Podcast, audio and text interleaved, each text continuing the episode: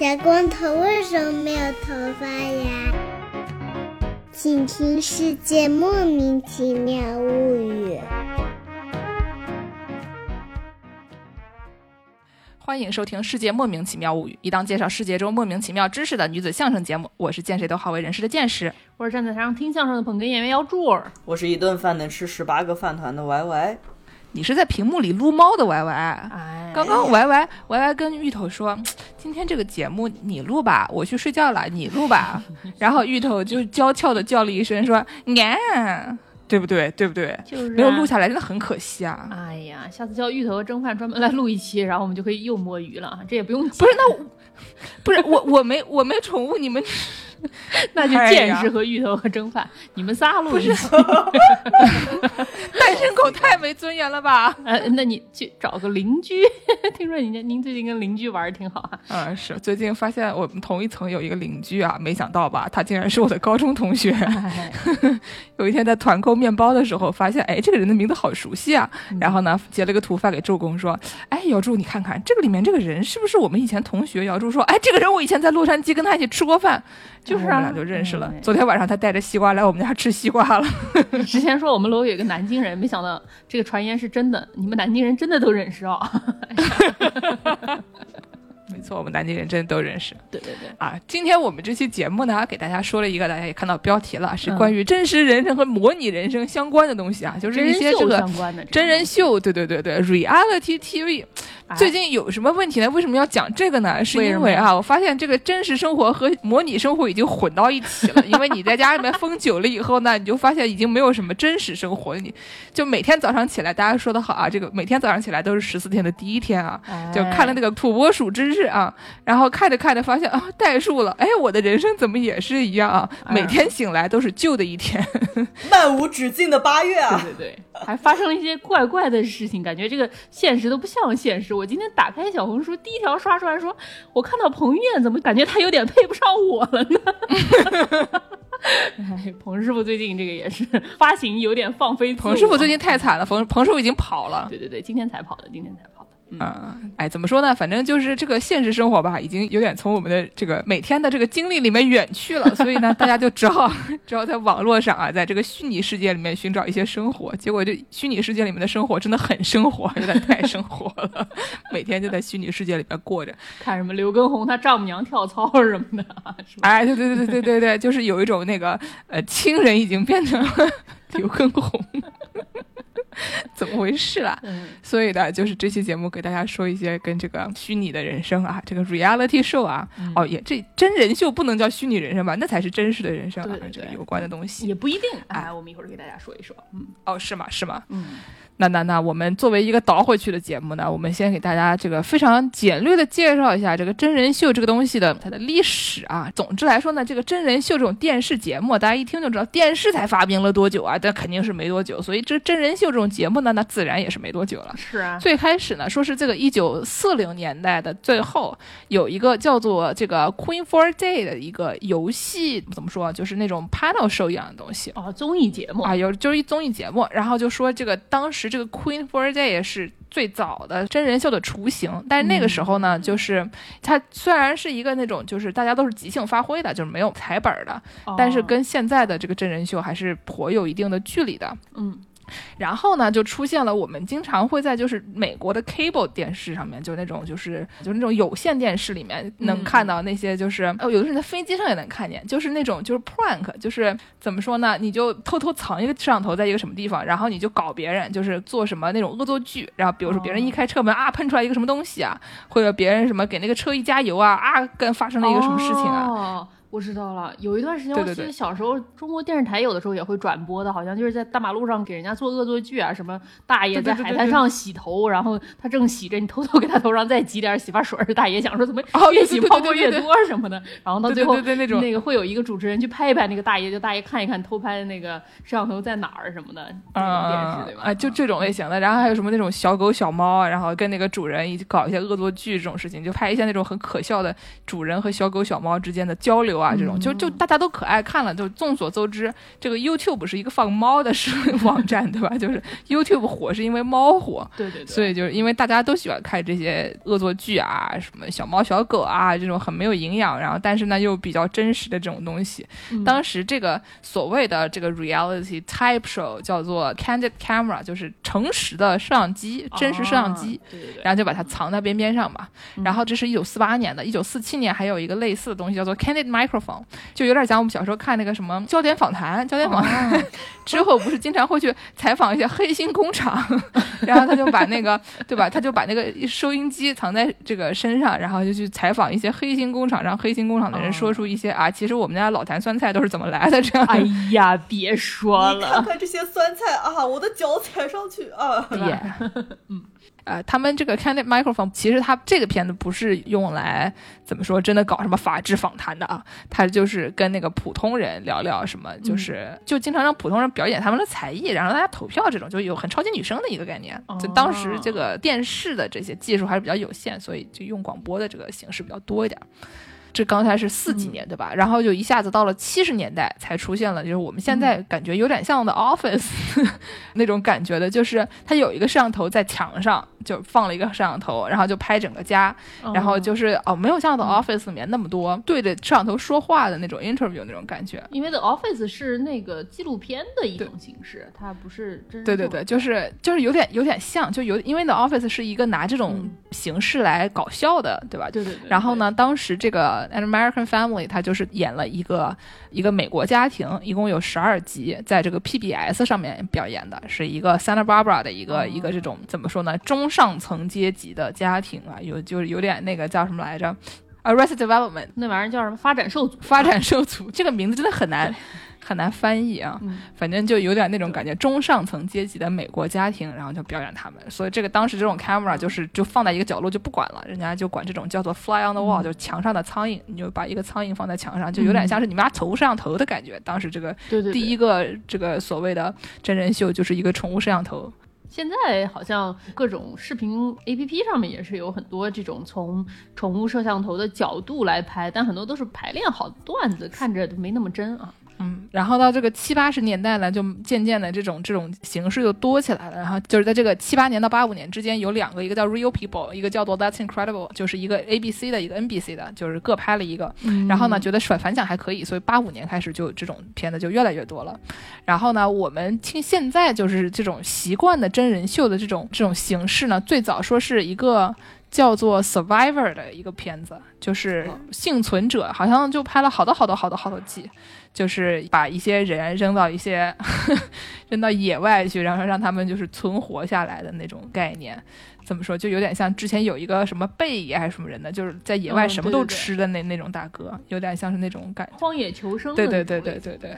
对，除了这个 Survivor 呢，还有就是什么 American Idol，对吧？就是美国偶像这种呢，就是选秀的，选秀就是也算是真人秀，只是说不是一个就是这种 fly on the wall，它还是有一个有一套流程，我们像演这个再演这个，嗯然后比赛什么什么的，对吧？对，除了这种的话，还有就是现在比较流行的什么 America's Next Top Model 啊，什么 Master Chef 啊，大家都看看这种东西，就还是挺多的。对对，什么做饭的啦、做衣服的啦，这种比赛的这种真人秀啊，哎，对对对，所以就是现在真人秀呢，感觉就是说，就我们刚才说的这个演这一家子人，然后呢，就让他们就把他们放在一个屋里面，然后让你们演，你们自己想干嘛就干嘛，就是拍这个的。还有呢，就是这种竞争型的，让最后我们要嗯输的人都死光了，或者赢的人拿了一百万美元这种这种概念的。哎这两种类型的都比较多。然后呢，就刚才我们说这种，就是演这一家子，对吧？演这一家子，这个最有名的呢，就是这个 The Kardashians，就是 卡戴珊一家，卡戴珊一家，就是全宇宙人民都知道。你们你们俩熟吗？你们俩能给大家介绍介绍卡戴珊一家吗？不行，我只能我只能认识 Kim，我知道 Kim 屁股特别大，什么其他什么 Chloe 什么的，我完全认不出来。不是你你你你能说出几个来？呃，Chloe，然后 Jenner，然后喂呃，Jenner 不是 last name 吗？对，就有两个 Jenner。呃，Kendall，对，然后还有就是就 Kim，因为因为她男朋友，所以对 Kim 特别熟。对，我还让那个谁叫什么来着，Caitlyn Jenner，哦，Caitlyn 他 Jenner，他们是 Kim 妈妈的前夫吧，好像，然后变性成了女的。对，就是他们家有什么就搞同性恋的啦，新式家庭啦，对吧？就是那个先找这个对象，然后找那个对象，这些事情都在就公众视野里啊。然后这个公开变性的呀，什么什么样的乱七八糟的东西都有。然后呢，就是因为就是这一一整套都实在是太难 follow 了，就是对吧？你看像我，我除了知道 Kim 屁股挺大的以外，别的我什么都不知道，就是我只对这这一家人中间的一个人的某一个重点的身材部位有一些了解。哎呀，那全宇宙都知道。最近才上了 Met Gala，还穿了什么玛丽莲梦露的哦对对裙子，对梦露的对对对裙子，反正他们家人就是特别会搞这个营销，然后蹭各种热点。我记得他们家应该是 Kim 的爸爸发起来，以前是做律师的吧？是那个给 O.J. Simpson 辩哦，对对对对对哦对对对对对对对对吧给辛普森案那个，对对对对对，说他到底有没有杀他老婆是吧？啊，什么手套不够大，什么就反正，对吧？这个老婆被杀了，是不是他杀的这个事儿，心里有数啊。自己心里有数，对。然后呢，就是总之我们三个都知道这卡戴珊一家，但是呢，对他们这些具体的啊，到底干了什么，他们的一些这个细节呢，并不是很了解。但是我告诉你们，谁比较了解啊？谁呀、这个我就上网搜索了一下卡戴珊一家，然后我就发现啊，这个在有一个学校的伦敦布鲁内尔大学，他们搞了一个 symposium，、就这种讨论会，圆桌讨论会，你知道叫什么吗？哦，叫 Kimposium。专门研究 Kim 的，对对，就研究 Kim，就金卡戴珊那个金嘛，Kim 研究 Kim 的哎这个叫做 Kimposium，真的很好笑。然后呢，他们二零一五年就搞过这个 Kimposium。做什么的呀？这是等会儿我跟你们说，不着急，他们二零一五哦年先做了，然后呢，等到这个 Keeping Up with the Kardashians 在二十季以后就是结束了，这个二零二一年吧，然后他们就又搞了一次，就这个东西还能搞两季，你知道吗？一个 Composium 能搞两季，就真的很厉害。然后呢，我给大家朗读一下，我用这个 DeepL 翻译的他们的 program，因为我懒得自己翻译了。说啊，嗯这个我们要重新审视，就是之前讲的说，我们之前搞过一季了，取得了巨大成功。然后呢，我们现在要重新再搞一次，嗯我们重新审视并更新我们对这些全球知名女性的女权主义思考。卡戴珊家族啊，是二十一世纪初名人文化的典型代表，既有名又有姓，既爱又恨。但这个家庭所代表和体现的东西太多了。事实上，研究卡戴珊家族和他们的产品，会导致对我们时代的一些最紧迫的社会和文化问题的思考。哦我们将讨论种族侵占，就是 racial appropriation。就比如说我，我虽然是个白人，但是我把什么黑人的文化拿来拿来当我的用啊，这种的。变性人、歌剧、法律、创伤、性和爱等问题不一而足。啊说，请在九月十四到十六日来参加我们的在线会议。这可惜就没有能参加，因为这个是去年的事情了，但是还是很有意思。嗯然后还讲说，这个不管是爱他们还是恨他们，卡戴珊家族可以说是美国新的皇室家族。哦那倒他们的一举一动都会受到关注，但与英国皇室不同，这些人邀请公众来观察他们的日常生活。在这个过程中，他们重新定义了真人秀节目，并产生了深刻的社会影响。然后还说，Kim 在国际上改变了理想女性身体就是身材的这个概念。然后呢，Caitlyn Jenner 说把变性人带入了主流。这两件事情呢，在他们之前啊都没有人做到，说这个很厉害啊，很厉害。哎，然后呢，我们下面给大家朗读一下这个 program，它里面都有哪些的这个汇报，对吧？就是一般大家你去了，你要做点讲座，对吧？你要是读一读对对对论文儿，然后它里面那些论文的名字呢，就一个比一个野蛮啊。比如说最开始还是一些比较正常的，说什么、嗯什么镜中的少女时代啊，卡戴珊家族、名人资本和少女的凝视。然后呢，嗯还有说什么与卡戴珊姐妹同行中作为叙事手段的宠物，哦，哦哦，这个这个芋头芋头觉得、嗯、一抖。然后呢，什么社会媒体的商品化变性人大使凯特琳·詹娜。推特和变性人数字行动主义，什么是变性人数字行动主义？他说的是 transgender digital activism，就是在网络上搞事情。也对，英语听上去容易懂多了。但是就是实际上你说你搜 activism，它的确就是行动主义，这东西翻译的也没错，只是中国人不实行这个，不说这个。哎对，然后呢，还说这个什么变性人身份和特权在公众面前出柜和名人的作用。哦，然后后面就会出现了一些其他东西，比如说有一个部分专门讲这个声音，讲说 Caitlyn Jenner 的歌剧，就是他们变性人声音和舞台上的体现。然后还底下还有一个什么呢？气泡音，你们知道什么是气泡音吗？哦，什么？等一下是 YG 的什么？是 YG 这个经纪公司的著名唱法是吗？YG 是什么？就是韩国一个，嗯，韩哦国一哦个，哦哦哦，就注入空气是吧？对对对对对，就是你要在你的唱，你要在你的声音里面注入空气。你给我给我表演一下。我不会呀，我要会了我就进 YG 了呀。我当然会吧？大概就是，比如说，就是你平时说话的时候，你是中气很足的，嗯但是你在唱歌的时候，就有点类近似于假声一样的那种唱法。就是、Hey Jude 这种？对对对对对对，exactly，就哦，是是 JYP 讲错了，嗯对不起，是哦 JYP。啊，反正就是韩国偶像，特别是男生嘛，我觉得经常会，你听他们唱歌声音都是一样的，跟讲话声音完全不一样，就是注入了非常多的空气，是这个吗？气泡音。哦，不是这个东西。Vocal fry 是什么呢哦，vocal fry。？Vocal fry 就是说，平时我跟你说话，就是我是这样的声音，但是有的时候我不想起床的时候，我就这么说话，就是一个一个把声音拉到很低，就出现了，啊对对对就是啊，你把声音降到一定程度了以后，你就听到这个嗓子就是松弛的时候发出的那种震动的声音，就是 vocal fry。你一说 vocal fry，我不就懂了？嗯你说气泡音啊，对对对对对对对，所以呢，就是这个呢，最开始是 Britney Spears 唱歌的时候，就是他发扬光大了吧，就应该不一定是他发明的，但是他发扬光大了，就是这个少女唱气泡音，其实。Britney Spears 特别厉害，她的这个 range 特别大，她能在高音就是很高的音，就那种非常 high register 的音和这个这个 vocal fry 中间自主的转化，这一般人做不到。对对对对吧？就是他是很厉害，而且对。他就是那种就是小天才，他也没怎么学过，他就是嗯。年轻的时候突然被拉去什么 瑞典还是哪唱了一下，觉得还挺好，然后就继续让他演。是，但是呢，因为就是当时这种艳女文化和他们对 Britney Spears 的过多的关注吧，就导致他们就是把、嗯。把它包装成了一个那种很奇怪的形象，所以就是这整个 vocal fry 的这个概念，这种气泡音的这个概念和它作为一个这种问题少女的形象就是联系在一起了，以至于就是你上网搜论文会发现，这个 vocal fry 变成了一个那种可以研究的那种文化概念。比如说，大家会说你这个是年轻妇女，如果你去面试的时候，你不能说话就带这个声儿，就是说你说话得高一点说，你不能说在面试的时候跟人家说这样的声音，然后呢，别人就会觉得你这个人很没用，就觉得你是问题少女。对，是，其实这个 vocal fry 就是这个气泡音，实际上年轻女生在说话的时候，其实挺容易发出这样的声音的。但是这个声音不知道为什么在文化里面，就很多人就觉得听着特别烦。在播客行业也有这样的问题，就是有很多。女的播客女主持就被人说节目听不下去，听见女的说话就烦。其中有一个原因，当然不仅仅是这个原因，但其中有一个原因之一就是会出现气泡音。我其实就挺容易出现气泡音的，就是哦来对你说音的那个时候我这样一说话对就对，就会出现那个对吧声音。？其实就很容易出现，但是就会有人说说听着女的这样说话就觉得她很烦，听着她就很没意思啊，整天就插嘴啊，不会听别听，对吧？在这地方，我们可以插入一段那个，就是 Kim 说气泡音的声儿，大就可以更容易的哦可以可以理解了。可以就在这儿对对对插一下。 can like ever laugh. I, I forget exactly how it goes. MySpace. I loved it. Launched my website, getting it ready, mail thing. Day, like in the world now. Daily Mail's my everything. Netflix.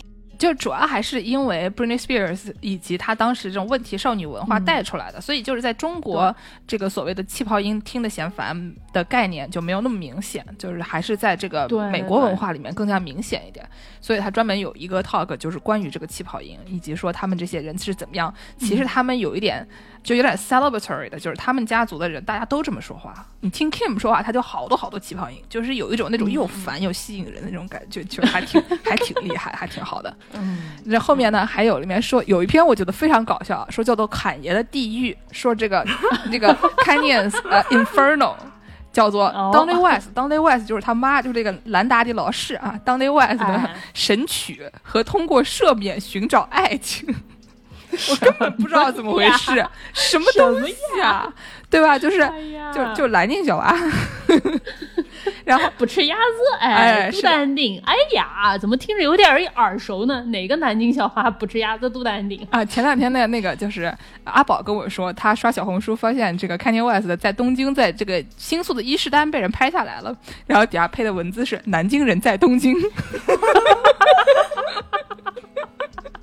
哎呀，对，然后康耶万斯选总统的时候说我们南京要出美国总统了，对对对对对，反正对。挺好笑的，对吧？这个梗不知道的朋友是因为康耶万斯小时候在我们南京上过学啊，哦哦对对对对他妈以前在南京当过交流教授，所以说他经常说他什么会说中文，小时候在中国且生活了一段时间，就是在我们南京啊，嗯所以说我们南京那个古早传说说街上有个小河孩儿对他妈说妈我要吃砂锅，说不定就是康耶万斯。对，是真的，他妈以前是南大的老师，然后后来就又回到了应该是芝加哥吧，就回到芝加哥去当老师。然后呢，就是后后面还有关于什么性啊相关的内容，比如说这个卡戴珊之前因为有什么性爱录影带流出，然后就中间有一有一篇叫做就是不要从上往下拍说，No aerial shots please，讲的是卡戴珊性行为的道德局限性。我就想问了一句，人家道德局限性跟你还有关，还还相干？不 是人家性行为有什么道德局限性？流出录影带的人道德局限性，你们自己想一想好不好？就这个时候就要冒出一句这个南京口音的话，啊就是跟你啊相干。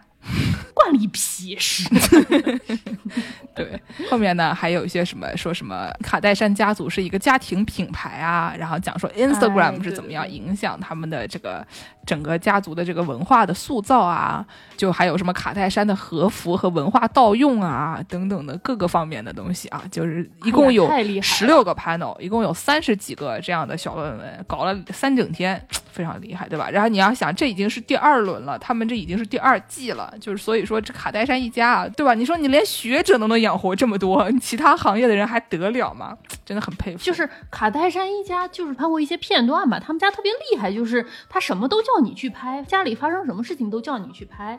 然后是真实的事件，家庭聚会讨论真实的家庭里面，比如说什么怎么投资啊，什么乱七八糟这种东西，都叫节目组去拍，就给人感觉就是他很敢让拍，不管说他有没有这个剧本啊，他这个东西是不是提前安排好的。当你的人生活在镜头里的时候，就慢慢的你就开始分不清楚他的镜头里的人设和他真实生活里的人就已经开始界限模糊了起来，因为他所有事情都是真的在镜头里面从早到晚的拍，还是怎么说为了红还是挺能豁得出去的，我觉得。但也可能就是时间长，他们习惯，他们从小就在镜头里长大，对所以就没有没有怎么过过镜头外的生活，就觉得他活着就应该这样。我觉得也挺、哦挺厉害的，是对吧？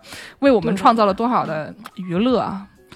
哎呀，可太厉害了！嗯，然后呢？哦，下面这就美国的这一套吧。你让我来讲，我是平时会被阿宝嘲笑那种，你对流行文化有一丝一毫的了解吗？每次阿宝就跟我说，这你都没听说过啊，或者就给我放一个什么歌，这你都没听过，就发生这种就是倒吸一口凉气的这种声音啊。所以我是那种就是在如果按流行文化这个这个满分是一百分的话，我基本上是一个负分的人士。就刚才那些东西都是网上现查的，Composium 都是网上现查的。那我来考你一个，既然你说你是流行文化贫瘠之地，那你听说过有一个特别著名的电视叫做《You Are Not the Father》吗？你不是吧 我好像听说过，但没有看过。就是是在段子里面出现过的吗？就是古早有一个脱口秀叫做 Maury Show，然后它这个中间就有一个环节吧，然后叫 Hilarious Party Game，就是这个哥们儿特别损，经常就叫一对情侣或者是一对小夫妇上这个节目来，然后他们就当场吵架，有点法制现场的意思、啊。老梁舅还好，老梁舅 我们南京是法制现场啊，你已经是上海人了，见识你现在啊，我们南京人都是那个那套房子南京籍了。是欧家，哎，是欧家老表当年怎么怎么回事留给我的，现在他说他妈要叫我过户给他，你看看主持人这个事情哪能过啊，对吧？都是这样的内容，对吧？哎，我记得上节目上吵架，对，我记得我是好像是在那个呃欧阳万成他那个段子里面听到过这个，就是说为什么哎亚洲人不上莫瑞秀？因为 Maury Show 这个环节就是他叫一对小夫妻上去，然后这个男的一般就还 狗吗？背景狗叫，他做了什么？狗一听 这个狗听说很慌啊，说不是我，不是我，这我早已经被除去了作案工具，不是我干的啊。就是比如说这个男的就怀疑这个女的说这个孩子不是我的亲生的，然后他们就在这个电视上面现场测 DNA 还是怎么回事，反正就把 D DNA 测好，然后现场拆信封。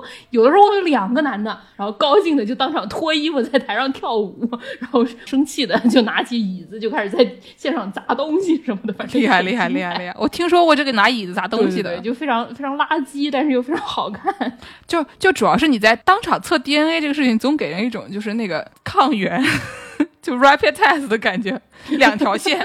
不是，大概是一个那个奥斯卡颁奖的时候，主持人拿到一个那个信封，然后在现场读给你听，这么一个概念。拿错信封。总之就是说呢，因为我对流行文化没什么了解，对吧？这个上台砸椅子这个事情，我觉得好像也只是听姚柱说过，所以就哦没怎么看过啊。所以就下面我们让流行文化大生来给我们介绍一下其他的这个真人秀相关内容。哎，对对对，来吧，外师。哎，我今天跟外马师傅出去吃饭的时候，我讨论到这个话题。哦，然后我说我看过这个超级女生的时候，然后外马师傅表现了惊讶，说表现出了您今年多少岁了，怎么会看过超级女生？我就觉得，嗯，难道大家初中的时候还是高中的时候都不看超级女生的吗？就是超级女人可火了我。觉得我看过一点点，但是没咋看过。我记得我可能是不知道是哪届吧，是可能是第二届还是第三届的时候，我还跟小伙伴争谁会拿冠军啊，争得面红耳赤。哦，那赶紧给我们说一说啊！对，那我们说回去吧，就、就是其实一般看选秀啊，就看最近几年这种选秀节目，就是各种什么选男团、选女团的，大家都知道，在这个节目背后啊，有一只大手叫做龙丹妮。啊，这个哦龙丹妮是怎么出道的呢？就是她就是靠这个制作和策划这个超级女生和这个快乐男生系列这个出道的。大家现在都戏呃戏称一句龙总啊，就是一些啊这个什么哇唧唧哇这种造星活动啊。然后呢，就是我觉得大家可能对超级女生印象最深的这么一届，应该就是这个李宇春、周笔畅那一届。对，嗯，对吧？对对对，就当时大家就觉得啊，这个李宇春怎么能拿第一呢？张靓颖为什么能拿？哎，没看过的朋友，这个不算剧透啊。啊，这个不算剧透，对对对对对对，就说为什么李宇春票数这么高，肯定都是家里把什么一大堆亲朋好友聚在一起啊，每个人发了一个手机，他们是不是不知道什么叫做铁 T 的力量？不是，这俩不都是铁 T 吗？对呀、都是铁 T 啊。哦，对啊，对啊，你这么一说，嗯，嗯，对，就当时还流行铁器嘛，可惜啊，现在铁器文化没落了。哎呀，真的了。对，我觉得就是超级女生，就是她最厉害的一个事情吧，她其实是真的就是素人海选出来的。嗯，就不像你现在，比如说什么现在一些恋爱节目啊，选人可能都是节目组呃就是看说这个人很容易出戏啊，嗯不是就很容易给他设计好的剧本，然后我就把他给招过来。就对啊，这那什么这种什么恋爱节目，现在你一看那嘉宾，一看就知道是网红，什么健身教练呐、瑜伽教练呐、对什么嗯美妆博主了，大家都是模特儿什么，就是一看就是半个圈儿里的人。对，或者是像什么最近的选秀节目啊，很多都是可能是已经做了几年偶像，或者在各种选秀节目里已经摸摸爬滚打了好几圈了这种样子，嗯再回来再重新选秀的。嗯，这种就嗯不是很有意思，对吧？但你看超级女生，就是当时那时候真的是设置了大概不同地区吧，有好几个赛区，然后每个赛区都是这种海选出来的。然后大家现在在 B 站上面还能搜到，就是当时的海选视频，嗯嗯嗯嗯，然后就是真的是上来唱什么的都有，哇，对。真的是当时我我在电视上面看到过这些东西，就是当时电视上是会播海选视频的。对是是是。是海，而且是播的是这种海选视频集锦，对，就是特别好的和特别差的，对，里面那些差的真的就是真的太好笑了。就是他那个一般就是什么三四个评委老师在那儿坐着，如果听你唱觉得不行，就按铃，叫你别唱了，别唱，你闭嘴还 啊。那有很多人就能听见他那个铃声里就带着这种悲鸣啊，就不要唱来，闭嘴来 这样的感觉啊。而且他海选，我记得当时是一般是不会有伴奏的嘛，不像就比如说什么最近的《明日之子》啊，就是腾讯搞的那些什么选秀活动，你上来可能还会给你有伴奏，说伴奏老师来给我播一下什么，或者自己带了把吉他上来。对，就当时超级女生可能海选的那个时候是没有伴奏的，然后我印象最深的一个海选视频是呃有一个姐们儿，然后她拿了一个手机播放了一段彩铃，然后就着彩铃唱歌，哇我觉得真的是思路清奇。厉害！对对对，就是说回来，就是这个当时的这种真人秀啊，或者是选秀节目的形式和现在还是很不太一样的，就还是比较接地气啊。就是只要你是个人，你都能去；只要你性别对了，对对对对你都能去选一下。哎，这个花的力气真的很大呀，是啊选那么多人。你想一下，这个对这个工作量非常的惊人啊！你要跑不同的城市，然后想要联系场馆，然后把老师弄过去，一天听那个几百人在那儿唱这个破歌，简直是破锣嗓子。就是啊，对，就那个美国的这种选秀节目，应该也差不多吧。就我记得以前经常就在网上看到那些就是类似哦的这种歌唱比赛，对对对对，这种类型的，对吧？嗯，那种应该也是海选的。呃是是差不多是类似的，嗯，但就是怎么说呢？我觉得就是海选或者是这种比较接地气的一个好处，就是当时选上来的，或者是当时那么几届啊，超级女生、快乐女生和快乐男生的有一些啊，有一些精彩的场景啊，到现在还在 B 站上广为流传。金克拉嘛，啊，这个比金克拉还是有意思多了呀！啊，不对，哦金克拉也是有意思的。嗯，就是在大概是三四年前吧，有一段时间特别流行，就是各大 UP 主特别流行的一个段子，就是教你怎么唱怒音。怎么成为一个怒音女歌手啊？就是学习啊这个啊 Maria Carey，对吧？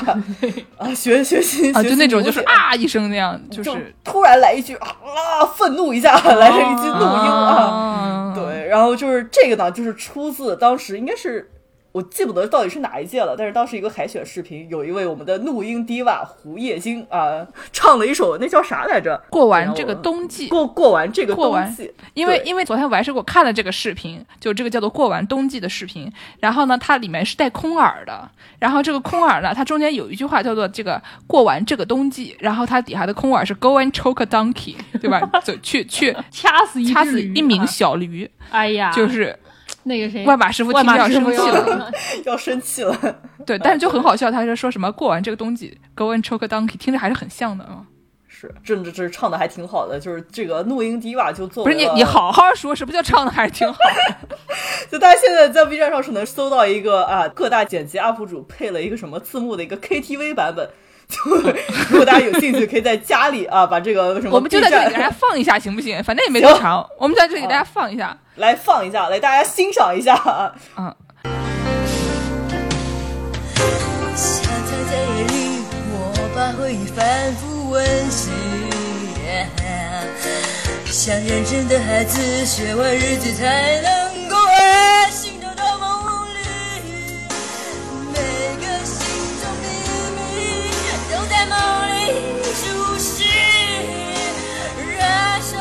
烧身边的空气，温暖到天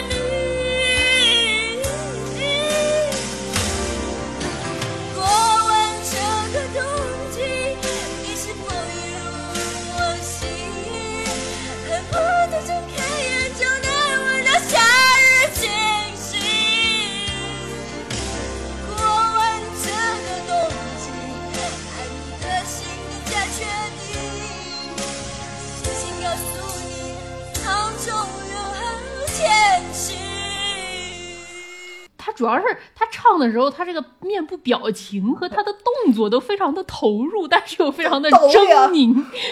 因为你是怒音 diva 呀，就是你不仅这个表情要到位，声音要到位，你这个手势也还要到位。对，就要配合手势，然后从上甩到下，对不对？真的很厉害。啊，对，好像有点过于激动。没有啊，就是要这样怒音嘛，对吧？是是，我还是给我们一个这个背景知识吧，他这个不是海选了吧？他这已经像是在舞台上了，已经开始戴着耳机在唱了吧？应该是就是每个阶段，就是你除了海选，然后出来可能比如说什么五十呃一百进多少啊，哦五十进多少啊，然后每个区先要选出前三，然后每个区的前三了以后，再给你汇集到这个全国这个比赛的这么一个场景里面，或者这个呃赛池里面。就比如说像我们啊熟悉的李宇春啊，她当时就是成都赛区的冠军，哦，所以他才能进到这个全国全国赛区里面。就我们熟悉的周笔畅啊，他是广州赛区的冠军。哎呀呀，不愧是铁 T 文艺复兴啊！我的妈呀，这期节目改名字了是吗？改叫铁 T 文艺复兴啊，哎，挺好的。哎对，但是后来好像几期这个改了名之后，就是快乐女生之后，好像就是话题度没有那么高了，可能还是需要铁 T，还是需要铁体 T 含量不够，话题度就不够高。嗯，对。但是这个说回来啊，就是我们知道这个超级女生还有个叫兄弟节目，不能叫姐妹节目，对吧？也行什么吧。不叫姐妹节目？兄弟铁 T 的姐妹嘛，对吧？啊，都是超你级男生。啊，就是姐妹节目，快乐男生。哎，这个说回快乐男生，又要说回 B 站了。哎呀，就怎么说，几十年前的这个综艺节目养活了现在一大堆 B 站 UP 主，哎呀，不是超级男生是十几年前吧？没有到几十年前吧？呃，差零快了快了，四舍五入一下，几十年前了。四舍五入一下，就是一个世纪之前啊。对，就是不知道两位 UP 主最近有没有看到各种 UP 主啊 UP 主，我们俩是 UP 主啊，两位主播，不知道最近有没有看到 B 站上面流行的一个段子，就是这个表演的这种什么名场面串烧，里面就是一个海清。就是中呃中国著名女演员啊，海清下跪啊，对着欧豪说：“你就是我的神啊！”不知道对这个段子有没有印象？不是 什么呀？哦，就是海清是当年的一个，不能说好像应该不算是评委，应该是算于一个吉祥物，就是跟二零一九年创造营迪丽热巴的角色差不多的这么一个情况。就是 他用的 reference 我也不懂。这你得叫刀老师来说，这个我们俩也没看过。对，但是我大概听懂了，意思就是说，就我们节目里面的 Y Y 一般都是一个负责笑的，对吧？就是偶尔偶尔要输出一下。对对对，就是一个吉祥物的形象，就是一个煽动气氛。哎，对，你看 Y Y 多能煽动气氛，就可能是要表示啊，今天我的灯就为你而亮啊，今天我这个短发就为你而留。然后这个海清呢，我不知道是不是他对于欧豪，就是也是一个当年的一个选手，是不是有一种特别的不一样的这种情愫啊？所以呢，他当时在可能是在为了给大家烘托气氛，或者是给现场拉票的时候呢，就是慢慢的走到了欧豪的面前，然后对其他主持人说，就是当时应该是何炅老师是主持人之一吧，何炅和汪涵应该是主持人之二，然后就说请主持人站到我的身后，然后他当时单膝下跪，举起了右手。然后说：“欧豪，你今晚就是我的神！”我的妈就！这么一个场景描述了一下，就就你能看到何炅在后面，脚趾抠地。对对对，就那表情 就已就是经很难管理了。我主持了几十年，第一次看到这样的场景啊！当年还没有大家就这么一个心理活动。有了吧？那何炅老师出道早，哦，对，而且何炅老师以前都是当老师的，对吧？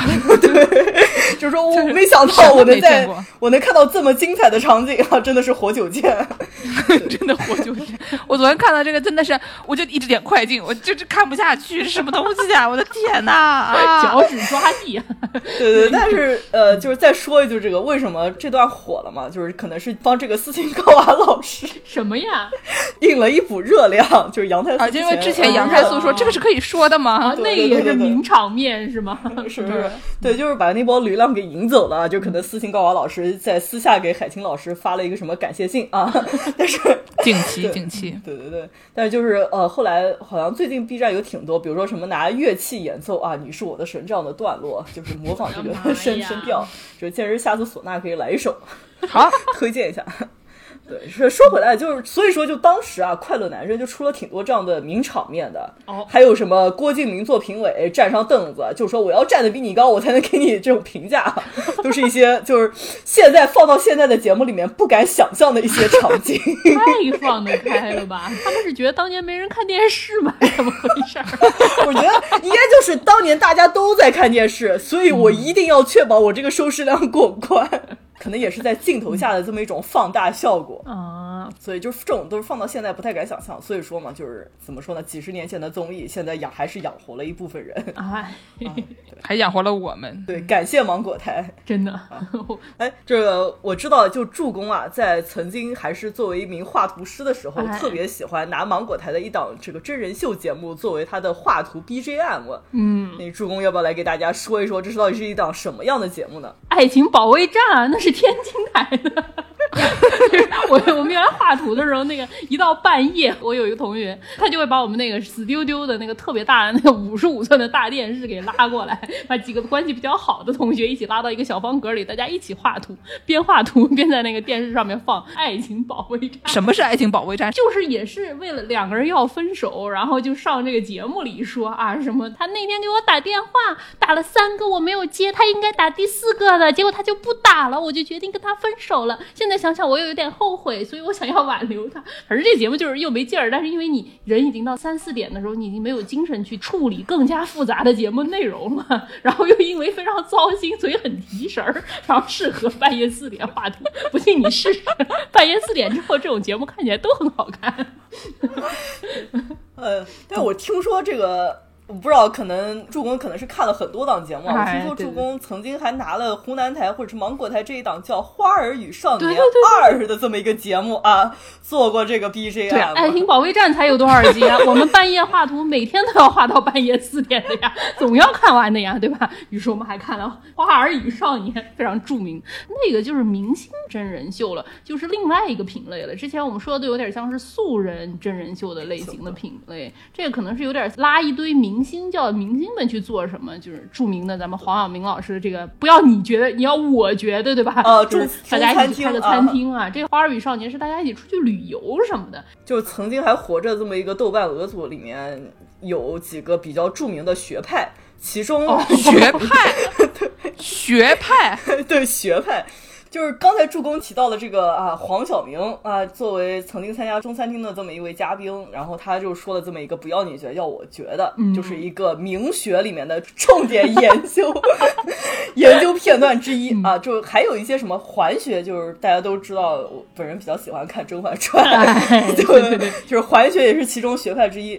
然后还有一个比较著名的学派呢，就是这个花学。嗯，啊，就是花少这么就是《花儿与少年》这档节目、啊的学派之一。哦，为什么花学这么著名？为什么呢？是因为真人秀节目都是剪辑的艺术。对对对，对就是它剪辑放出来的已经很精彩了，你能想象后面的后台有撕的多厉害吗？肯定是想象不出来的。是 就是放出来的一些比较精彩的一些一些片段，比方说这个许晴作为一个参加了两季的嘉宾，然后他在第二季最后的差不多是比较偏后面的时候，大家围着一个篝火，然后又进行了这种情感交流啊，就是要说啊，经过了这趟旅行，你有什么心里的想法？有什么想法需要这个抒发一下，或者是有没有什么觉得啊，这期大家玩的真好啊，或者什么怎么样的这么一个感情需要跟大家交流？嗯。许晴当时说了一个很著名的话，嗯，说我觉得上一季都是正常人，哦，对，人家问他你觉得第一季好还是第二季好？他说上一季好。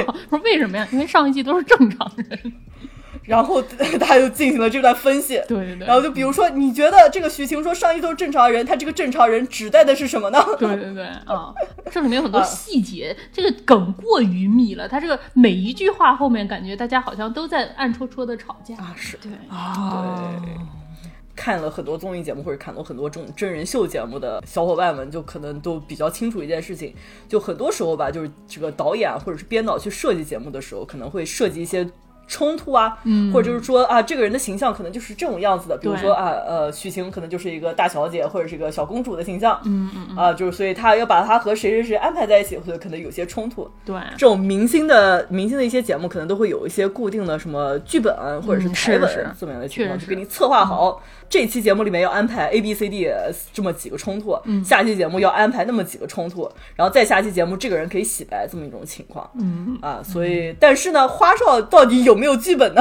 这个是另当别论的一种想法，或者这个剧本到底脱离到了哪儿呢？这又是一个很值得研究的话题啊。对，因为当时大家可能还不对郑爽这个人物了解的这么清楚啊，在二零二二年的今天，你回头去想这个人，你就觉得嗯，对吧？对，号召大家也给也给花少开一个 symposium 啊。啊，我小时候看过一个很有名的这个电影，叫做《楚门的世界》，你们两位看过吗？金凯瑞是吧？对，就是他，就是一直以为自己生活的是一个真实的世界，然后有一天突然走到镇子边上一摸，发现哎，这个怎么过去就穿模了？对，就发现发现自己活的这个其实是一个不是非常真实的世界，并且有人一直在看着他，就是他生活的其实是在一个真人秀里面。然后这个哥们儿就很崩溃啊，就觉得说为什么我的生活实际上是假的呢？但是你的生活其实也是真的呢，因为你真的在里面过的，所以我的生活到底是真的还是是假的呢？哎呀，好奇怪啊！的这么一个情况。然后呢，同样跟他这个形成互文的还有一个片子，是我前段时间看的，就是也是小陈给我推荐的，叫做《Free Guy》，叫做脱稿玩家。哦然后呢，这个东西它讲的是说一个游戏里面有个 NPC，嗯，然后呢，这 NPC 每天就在那个银行里面上班，上班他有一天呢，突然看到一女的，看这女的觉得哎挺好看，然后呢，他就跟着那女的就跑了，然后就跟那个女的就是进行了一些这个交流，发现他和这个女的的角色是不一样的，她是一个 NPC，但是这个女的是一个 player character，她是一个可以在这个游戏里面比较自由的进行一些操作的一个人。嗯然后呢，他就捡到了一个别人的墨镜，那个墨镜呢戴上了以后，就发现突然可以看到大家的数值，就突然一下就他就从一个 NPC 变成了一个 PC，哦对吧？所以就是啊、他就开始在这个游戏里面进行了一些玩耍。哦，本来这是一个那种主要是 shooter game，就是有点像是那那个游戏叫什么来，就是可以在游戏里面各种抢车啊，打打这打哦哦那的呃那个 GTA 侠盗猎啊，对对对，嗯，对它，有点像 GTA 的这么一个游戏，但是呢，因为他是一个他这游戏里面长出来的一个人嘛，嗯所以他就也不觉得那些事情对他来说有很大的吸引力，他就在里面靠帮助别人升级，然后大家都觉得这个人是有毛病嘛，对吧？就是你玩这种游戏，你在里面帮助别人是要干嘛？就是就是那个《刺客信条》在那个楼底下给你默默升级刀片的那个小哥啊，哎，对对对，有点。哦，这难道不是什么防火女吗？就是拉着你的手说：“ 我给你升级。”哎有点这种对对对，大老婆啊，对，就反正他就是以很奇怪的方式升级，然后大家就觉得这个角色很奇怪，因为他是一个那种可以联机的嘛，就是大家都在这里面联机玩嘛，所以大家都能看到这个角色，所以他们有的时候就不玩了，他就跑过来就观察这个角色，就看他怎么玩，然后看直播，就好多人就直播这个角色。后来呢，就是出现了各种各样的故事，就是这个设定是这样，就是一个 NPC 突然觉醒了，然后发现自己其实是活在这个世界里面，还可以做点别的的这么一个、一个情况，所以就是一个到底是真是假，是假是真的这种设定，感觉非常，不管在游戏里面还是在这个影视剧里面，好像都是非常的流行的。嗯，然后呢，我就跟阿宝说，啊、我们要录一个这个跟真人秀有关的节目。阿宝说：“你这是什么 Bring a Vat 吗？”然 后我说：“什么是 Bring a Vat？” 什么他就说是这个知识论里面的一个思想实验。我说：“你上大学的时候都在学什？么 对啊，就是他说他以前上学的时候，就老师上课说过一个，就是这个 epistemology 里面的一个概念，就是知识论。说呢，就大家想象一下，如果你这个人，对吧？一般大家的这个知道身体和思维是在一对起的，但是呢，古代人他们经常就是做一些这种思想实验。有一段时间，大家就开始就想说，如果一个这个木匠或者是一个铁匠和一个王子，他们俩互换了，就是有点像父女七十变了，互换了身份，但是就是哦，这什么变形记吗？对对对对，就是我的身体还是这样，但是我的脑袋变了，有点像最近什么轻小说里面说，一个大哥突然就是穿越到异世界里头，变成了一个一个萌妹，跟他的基友一起去勇闯异世界，然后让基友不能爱上他，这种设定就是很古早的那种，在这个现代早期大家都会开始想的一个问题，就是说这个如果你人的脑子、他们的思维和身体分开了的话，会怎么样？啊，大概就是一种那种思维游戏的这种一种感觉哈。对对对对对。然后所谓的这种 brain jar 呢，就是 brain vat，就是。缸中之脑，就是说，哦假设啊，因为它设定是说，如果你的作为一个人，你能想象到的一切都是什么神经信号，对吧？就是都是一些跟你的肉体可以分开的东西。那么，如果你假设你把一个人的脑子拿出来放在一个桶里面，他自己能想到什么呢？就他生活的世界到底是一个真实的，还是虚伪的，还是一个什么东西的？嗯，然后呢，就是他们就是做一个思维实验，他们就想说，假设一个疯子科学家或者什么机器啊什么的，把一个大脑从人体里面取出，放到一个装满营养液的缸里面，维持它的生理活性，然后呢，把它的这个大脑发出的信号通过计算机反馈给外界，然后这个大脑它体验的世界实际上是这个计算机创造的虚拟现实。那么，请问这个大脑能不能意识到他自己生活在虚拟现实中？这不就是《黑客帝国》吗？上期节目我们还说那个什么基努里维斯吃那个特别难吃的酱酱，对 对对对对对对对对对对，所以就是说什么那种笛卡尔说什么 I think therefore I am，我思故我在啊，值得你期待。嗯，就是因为他他觉得他的现实没有任何东西能证明他存在，除了他他在思考这件事情以外，没有什么东西是他能确定的真实。只有唯一的东西就是他把所有东西一直往前推，一直往前推，倒到最前面，发现是他作为一个人的唯一能意识到你确定他存在的东西，就是他在思考这件事情。所以就是因为我在思考，所以一定有一个我，我才能在思考，所以我思故我在，值得你期待。大概就是这么一个东西。那同样的就是跟什么庄周梦蝶也差不多，你也不晓得你要是是你变成了蝴蝶，蝴蝶变成了你，你们一起去勇闯异世界啊，什么东西？反正就是。你知道吧？就是人在家里面关久了，就是会开始想这样的事情。哎呀，哎呀，哎呀，笛卡尔风评被害。笛卡尔是真的，你知道吧？笛卡尔是真的，笛卡尔不是因为上海封城，笛卡尔是因为小时候身体不好，哦然后呢，哦，被迫在家。对他小时候身体不好，所以呢，就是说迪卡尔他他的早晨都是在床上度过的，然后就经常在床上胡思乱想，就想出了这样的东西。嗯，然后呢，就开始就是给什么就皇宫里面的人啊，就是给什么皇室的人做家庭教师，反正也不怎么出门，对吧？你就每天就想的什么事情呢？无非就是我思故我在，哎，就是这样的情况。哎，所以就给大家说一说这些真人秀啊这种概念，我们大家都搞不清楚真人秀它到底是演的还是真的，他生活的那个世界和我们生活的世界到底有什么不同，对吧？就是他是在表演他自己吗？还是就是他自己呢？还是说就真人秀的整个世界其实都是虚构出来的，根本就没有 Kim Kardashian 这个人，这个人完全是个角色，他们就路边雇了一个屁股比较大的人出来演的呢？哎，到底是怎么回事呢？对都不好说。然后你就越想就越把自己绕进去，最后发现啊，把这个缸中之脑放在那个大缸里面的时候，那个脑子也不晓得他自己是不是生活在一个真实的世界里。嗯，就像我现在的状况，其实我已经放出去了。特别是这个社交媒体起来了之后，这个事情就已经更加扩大了。搞直播的很多人，他直播他所谓的真实生活的，对吧？美食作家王刚真的每天都在家里面用火箭炮一样的火在家炒菜给老婆吃吗？这也是一个很值得考虑的问题啊，对吧？这个唢呐博主小健真的每天都在家里吹唢呐吗？呃你们去问一问上海某小区的居民啊，不堪其扰。对，我还是真的是每顿饭都能吃十八个饭团吗？啊 是是真的 啊，偶尔没有吃十八个饭团，就会被群友（括号外码师傅）拍照片发到群里面侮辱，说你看他这顿还没有吃十八个饭。碳水人设崩塌了。然后我还是刚才说，其实我的碳水都在酒里面，跟剑师学的，晚上一顿饭喝啤酒。碳水人设崩塌了，掉粉了，掉粉了。我们刚才说了这个真人秀，不知道是真的还是假的。那我们给大家说一个这个假人秀的这个问题哈，用假人来模拟真人，给大家介绍一个游戏，这还需要介绍吗？我的妈呀！都 都是宇宙姥姥们肯定都玩过的游戏啊，叫做模拟人生啊。两位主播玩过吗？我玩过一点儿，因为我小时候这个电脑啊嗯不是特别好，所以就是我玩小游戏比较多，我玩三点五英寸软盘上的小游戏比较多。网页游戏玩那什么网页游戏差啊，这个不多吧是兄弟就来干我。啊，可乐吧打雪仗什么的。这这种类型的吧，我小时候嗯玩的这种就是主机游戏不太多。当时 Sims 呢也是一个感觉已经还算比较考验你的这个电脑的硬件游戏了，所以我当时就没咋玩，我基本上去同学家才能玩上，哎呀，可怜吧？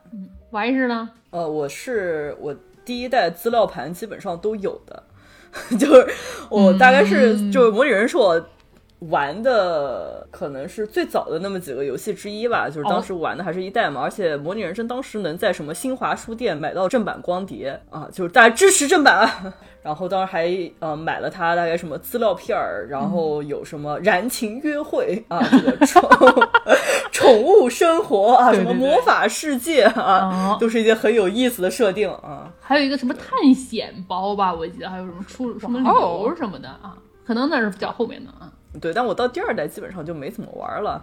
你是只玩过一是吗？呃，我二可能只玩了一点，然后就但是主要玩一嘛，就是当 Sims 时一是什么年代的事情了？我的天呐！小学三年级吧。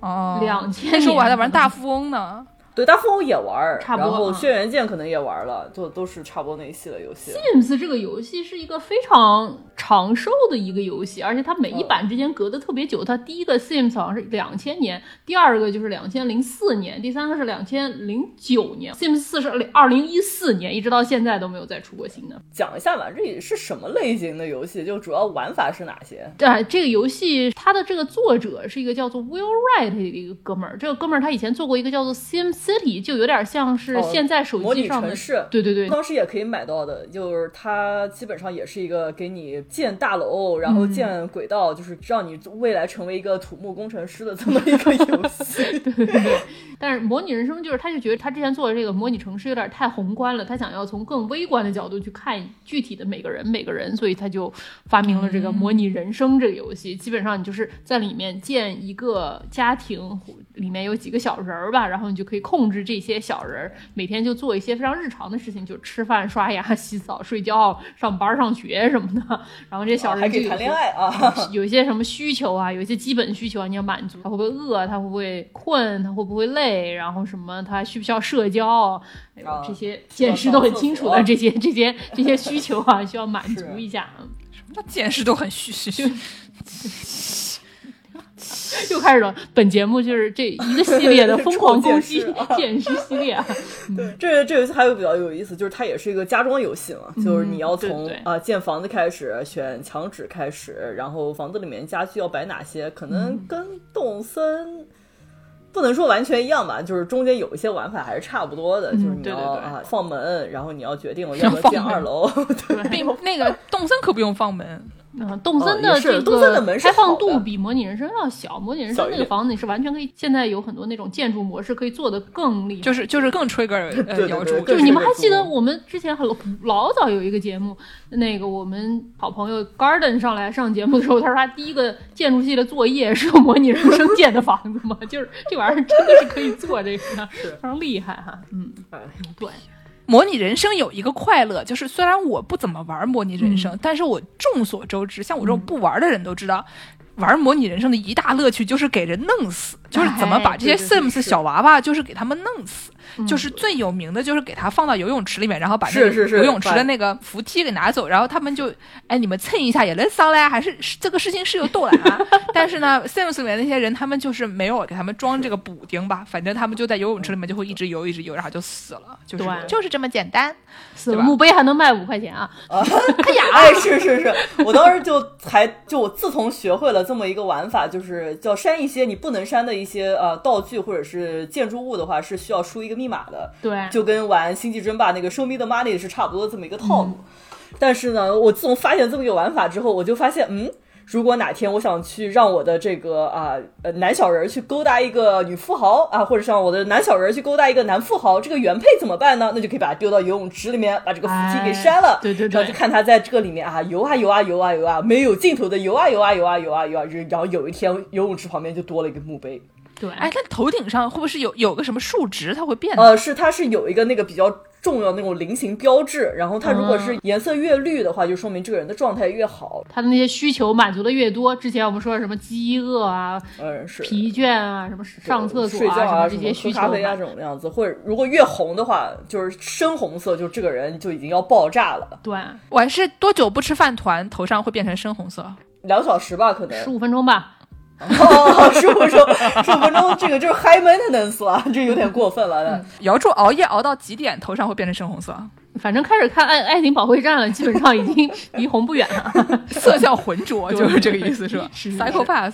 对对对，啊，这个游戏就是除了你可以把你自己可以控制的小人放到游泳池里面让他游死，你也可以把一些比如说什么上门啊，说你不给你家小婴儿什么吃饭，不给你家小婴儿喂奶，会有一些什么社区人员上门，然后要来查房的这种样的啊情况。社工你也可以把它关到一个房子里面，然后把这个门给删掉。对，然后你就发现，哎，墓碑多出来了，五块钱多出来了，然后你可以哦！现在这些人会死吗？我怎么记得他们有的时候就会突然就消失了，就是就会不见了。我不记得他们会死在家里啊，会吗？我不记得了。但反正墓碑可能就会出现在比较远的一个地方。嗯然后我当时的一个爱好就是喜欢在家里后院儿，然后堆一大堆墓碑，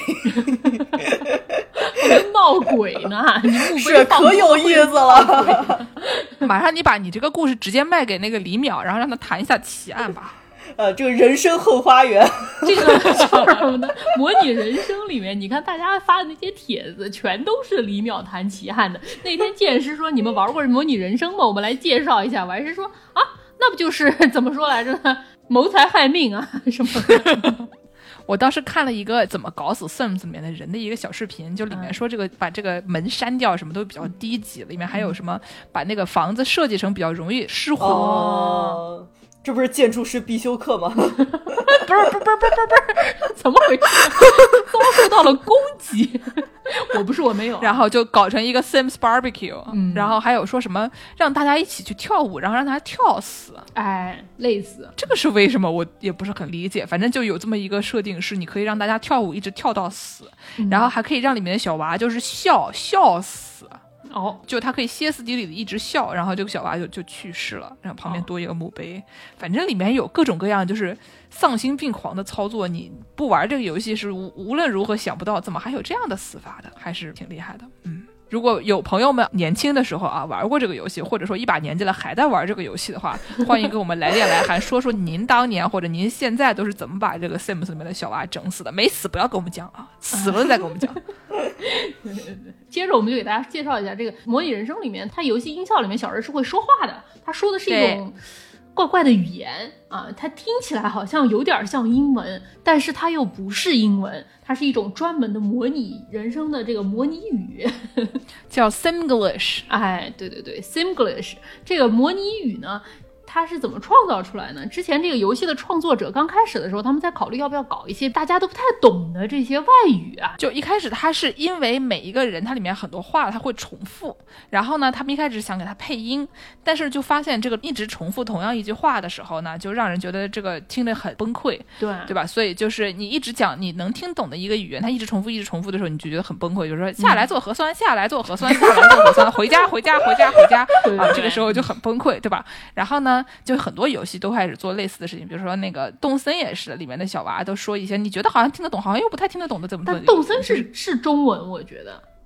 它不是，它应该是根据每个语言里面，它都有一些抽出来的一些东西，然后做的一个语言抽象。跟实际上的语言还是有一些对照的，不像 Sims 这个，最后他们想到的一个解决办法就是请了两名相声演员、喜剧演员 现场，哎，去即兴发挥，给大家说一些这个胡说一些话，听起来像英文，但完全不是英文的这么一届表演。人称 gibberish。对对对，当时他们找了这两个演员过来演这个东西，因为当时说他们这个在这种 improv theater，就是那种即兴戏剧这个概念里面，他们专门就有一个就是这个东西，就是用这个没有意义的所谓的 gibberish 来表达一些这个场景，就是说他们俩不能说英语或者不能说一个大家能听懂的这个所谓的 natural language，嗯。但是他要用一些乱七八糟的的东西表达出一些感情，比如说我们俩现在要演一个，我们俩要分手了，对吧？对你你只给我打了三个电话，如果你打第四个电话的话，我就会跟你在一起。但是你没有打，因为他们老练这个，所以呢，他们就不像我没办法 articulate 这每一个就是具体的音节，对吧？我叫我说话的话就变成但是呢，他们就是能把一些就英语里面的具体的音节给重新的排列组合，然后变成一个 gibberish，然后他们就能以这玩意儿交流。这两个人呢，就是他们老练这个，他们俩就是以前在这个 improv theater 里面，他们俩就是就演对手戏的，哦所以呢，把他们俩揪出去了以后，他们俩就非常自然的在这个练习场里面习得的这些技巧啊，就表现了出来，所以他们俩特别厉害。然后，于是他们就把这两个人叫过去，之后就在电脑屏幕上面给他们放一些这个当时做出来这种小人的动画啊，比如说这两个小人打招呼的时候是怎么说的。现在大家玩过模拟人生都知道打招呼是怎么打招呼的啦，就是苏苏啊，这个都都会啊。或者是比如说这个小人要晕倒了，然后他们就表演一个这个要晕倒的时候你该说什么，我该说什么。然后我看他们那个视频，感觉就是说，因为不能用语言，所以说在情感表达的时候会更加夸张一些。有点像变成了日本人，能就哭嘞，这样的感觉。对对对，对吧 就变成了那种日本动画里面的那种东西，哎对吧？就是你觉得有的时候日本人演一些那种特别夸张的戏，嗯他的那个行为模式就让人觉得说，不是，但凡是一个正常人能这样吗的那种感觉？他们那个就有点类似的感觉。但是也有点给小朋友看的这个意思，就是你不管听不听得懂，但是你最起码你还是能理解这个其中的一些情绪的吧，对吧？不知道他具体说了啥，但你能知道这两个人在干嘛 AI 都听懂，对对对你说这 AI 都能听懂。非常有意思哎。其中有一些挺著名的话啊，简直，你能跟我演一演吗？好好好，我们要演什么呀？演那个截图里面的是吗？对，截图里面的啊，那我想想看，比如说我在大街上看到了助攻，嗯助攻是一个长得非常美貌动人的女子。哎，对对对然后呢，我就对助攻一见钟情啊！各位想 ship 我们俩的听众朋友们，欢迎赶紧 ship，对吧？然后呢这个时候我就跟助攻说，突然出现了奇怪的情节啊，对，大家如果想磕我和助攻的 CP 的话，大家赶紧来。哎我刚 ship 对这个词是一个怎么说，在这个美国环境里面用的，对，就是中文里面叫做磕 CP。嗯哎，对，就磕我们俩 CP 的，大家赶紧来啊！就拉郎见，没有狼，两个铁铁铁，就我我跟主公说啊，啊在 a h n a v a 就是 I think you're hot，对吧？我觉得你你长得好美哦。嗯我就跟你说，Belinda McCoy，就是 Hello Kitty 啊，就是你好呀，小美人。我们两个变男同性恋了，这个事情合理吗？是吧？这除了男同性恋以外，其他任何人这么聊天的吗我？是不是应该退出这个群聊？我赶紧退出这个群聊。正好像有什么我不能看的这种场景。我我不应该在这里，我应该在车底是吗？哎，对对对，嗯，我们再吵个架吧。呃下面这个场景呢，就是哎，我在这个大街上啊，我一个南京人，对吧？我一个虎气很大的南京人，然后我一边走路，前面一个人就挡住我了，我往左拐，哎他也往左拐，往右拐，他也往右拐。这个时候呢，我就跟主公说，blush，没事 loop，blush。哎，我就跟他说，Renato，Renato，就是你走你走，哎，Nagisha，Nagisha，意思就是说，我希望你你挡住我了，你动动啊，动动啊，不要挡在路上啊。然后姚柱就跟我说，你走，你挡到我了。哎，不走不走，就不走啊，就就反正这么个概念。这期的外语教学是真的没什么用。我还看到那个男的这个表演这个人，他还表演过一个什么这个男小人在死亡的时候发出的声音啊，大概就是啊，你不了，你不是，你不了，哎，然后就死了，这样戏非常的充足，非常厉害。而且这个 Simglish 模拟语火了之后，这个 E A Sports 大家知道这个游戏是 E A Sports 做的，他们就还邀请了各种明星，把他们自己的歌曲也翻译成这个模拟语的歌曲。今天我们结尾给大家放一个这著名的水果姐 Katy Perry 她唱的什么 Last Friday Night，Sims 版叫做 Last Fruity Noob。对，我给大家唱一下。Last Ruby noob, yabi dancer double dupes, in me duka mimi shoop, sippy kipsy after goop, last fru Ruby noob，哎，是不是很厉害？厉害厉害厉害厉害厉害厉害厉害！这期的语言技能已经点满了，大家以后可以在 CV 上面写我自我会 Simlish。哎然后括号就是 elementary，就是括 括号还就是初级。，conversational。你看，我们俩刚才都已经可以对话了，这肯定是 conversational。对话级别，对话对，而且这个 Sims 官方特别有意思，就之前我们说这个创始人他们这个团队非常有娱乐精神。两千年的时候，他们 Sims 才出了一个扩展包，让大家可以有一些下载内容嘛，它里面有一些什么气球啊、什么装饰物啊，然后还有一些小宠物啊什么的，等于说是一个限时免费的这么一个概念，限啊限量版的。然后他在里面藏了一个彩蛋，说是彩蛋嘛，其实不能说是彩蛋啊，又要进入到讽刺见识的环节。他那个 对不起，我已经先笑了。他在里面藏的那个宠物是一只花梨鼠。这个花梨鼠有一个问题，就是这个花梨鼠，如果你长期不打扫这个花梨鼠的笼子，它就会变脏。变脏了之后呢，小人碰了这个花梨鼠之后，他们就会得上瘟疫。得上这个病之后，然后这小人就会突然就咔嚓倒地就死了。大家就不知道，很多人就下了这个之后，突然就发现，嗯，我的 Sims 为什么我经营了三个月的 Sims 为什么突然就死了？怎么在外面跑步突然就死了？然后并且还会得了灰指甲，一个传染俩，就是一家全死光，这个事情就非常的倒霉，然后对吧？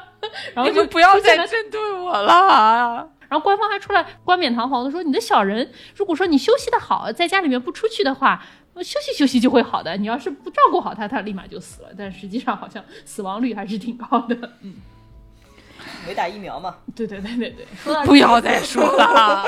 说到这个游戏里面的这个瘟疫啊，那我们最后再给大家介绍一个，我跟王师都很还说吗？别说了，这已经已经忘了这期的主题是什么了，是无？所谓了，你不就说吧，反正不就是针对我吗？哎呀，魔兽世界里面啊，曾经出现过一个堕落之血事件。哦，哦，好，说说说说。他是以当时开了一个副本，祖尔格拉布里面有一个 BOSS 叫做哈卡，然后哈卡会放一个堕落之血的一个技能，这个堕落之血的技能是一个 debuff 嘛，就是从会从你身上不停的掉血，然后这个技能当时在游戏里的机制是你在这个副本里你要避免把这个效果传给大家，并且你要避免染上这个效果，然后在副本里，因为它相当于是真实世界隔开的这样的，所以说你人如果死了，那再复活了之后就没有了。但是不幸的是，他在写的时候没有写好，它这个效果可以染在宠物身上，你就是带的非哦玩，家的这个事情我想起来了，是对吧？我好像听过，嗯。然后这个宠物如果染上了呢，在它死之前，你可以把它给收起来。收起来了之后，你再到城外把它放出来，这个效果就带出去了，因为它是一个可以传染的这么一个效果，所以说 它就传播开来了啊，就发生了魔兽世界史上最大的一场瘟疫。我给剑师发一个这个主城里面具体死了多少人的这个截图吧，让大家看一看，死了多少人可还行？场面非常的刺激。为什么你们每天都要针对我？我看看这个这句话在模拟人生里面怎么说。That's awful. This is awful. 对吧？太糟糕了！看到了吗？我的妈呀，全是骷髅，满地都是骷髅。对，因为这个扣血的这个扣的血量还挺多的，然后这种主城里面有很多新手玩家，等级很低的，他那个血量很少嘛。然后他出生他就在主城里面要做任务，然后一旦染上了，可能一秒两秒就死了。所以说带到主城里面来，这个死亡量就非常的可观啊！而且死了一段时间之后，你可能你的这个复活的时期也就变得长了，因为有很大规模的感染嘛，所以说就在游戏里面的这些人，有人是恶意到处去感染给别的玩家，传播给的别的玩家，就为了好玩儿；还有人就专门给这种低等级的玩家加血啊，然后或者给他们开传送门啊，把他们传到一些比较偏远的地区啊，叫他们去隔离呀、等他们病好了然后再回来啊 什么的。剑师说：“Nishka, Nishka, Depa, s p a n i w a s 哎 Depa, 对，不啦。本期的有奖竞答，猜一猜刚才剑师说了些什么？哎，对对对，嗯，如果能猜中的朋友，可以获得一个 怎么说呢？呃，你也可以在你的简历上面写我的 Simgly 是已经达到了 conversation，conversation 哦，达到了这个嗯，可以对话的对。话级别。对对对对 剑士已经不想说话。剑师退出了群聊。你 现实生活中你还不能给人加血，对不对？剑士想说，我现实生活中也不能开传送门。哎呀，嗯，你们俩继续录，我走了。那那我们怎么结个尾啊？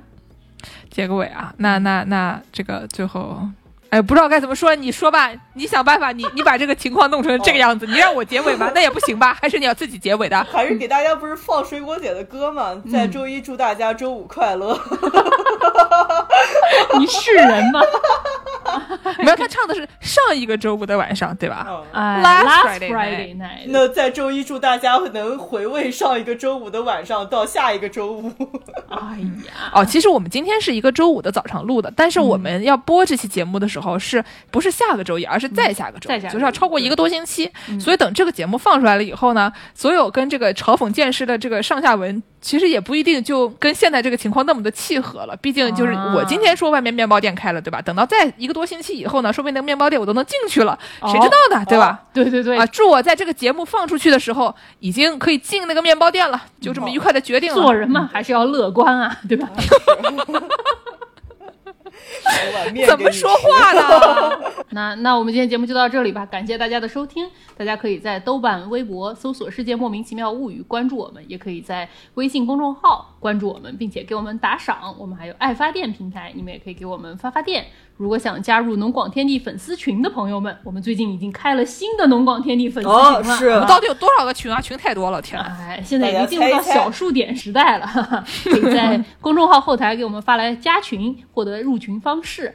如果说你也像之前我们那期大肠套小肠节目的长跑师傅一样，你也有一些学术废料的话，欢迎大家向我们毛遂自荐，可以到各大平台给我们留言，我们也会联系你们，邀请您也来上我们节目，给我们分享分享你有什么知识废料。哎，如果有商务合作的朋友们，也可以点击后台的商务合作，获取联系方式，给我们介绍介绍甲方。那我们今天节目就到这里，大家下期再见。啊再见。，dag dag。无用的语言教学。什么玩意儿？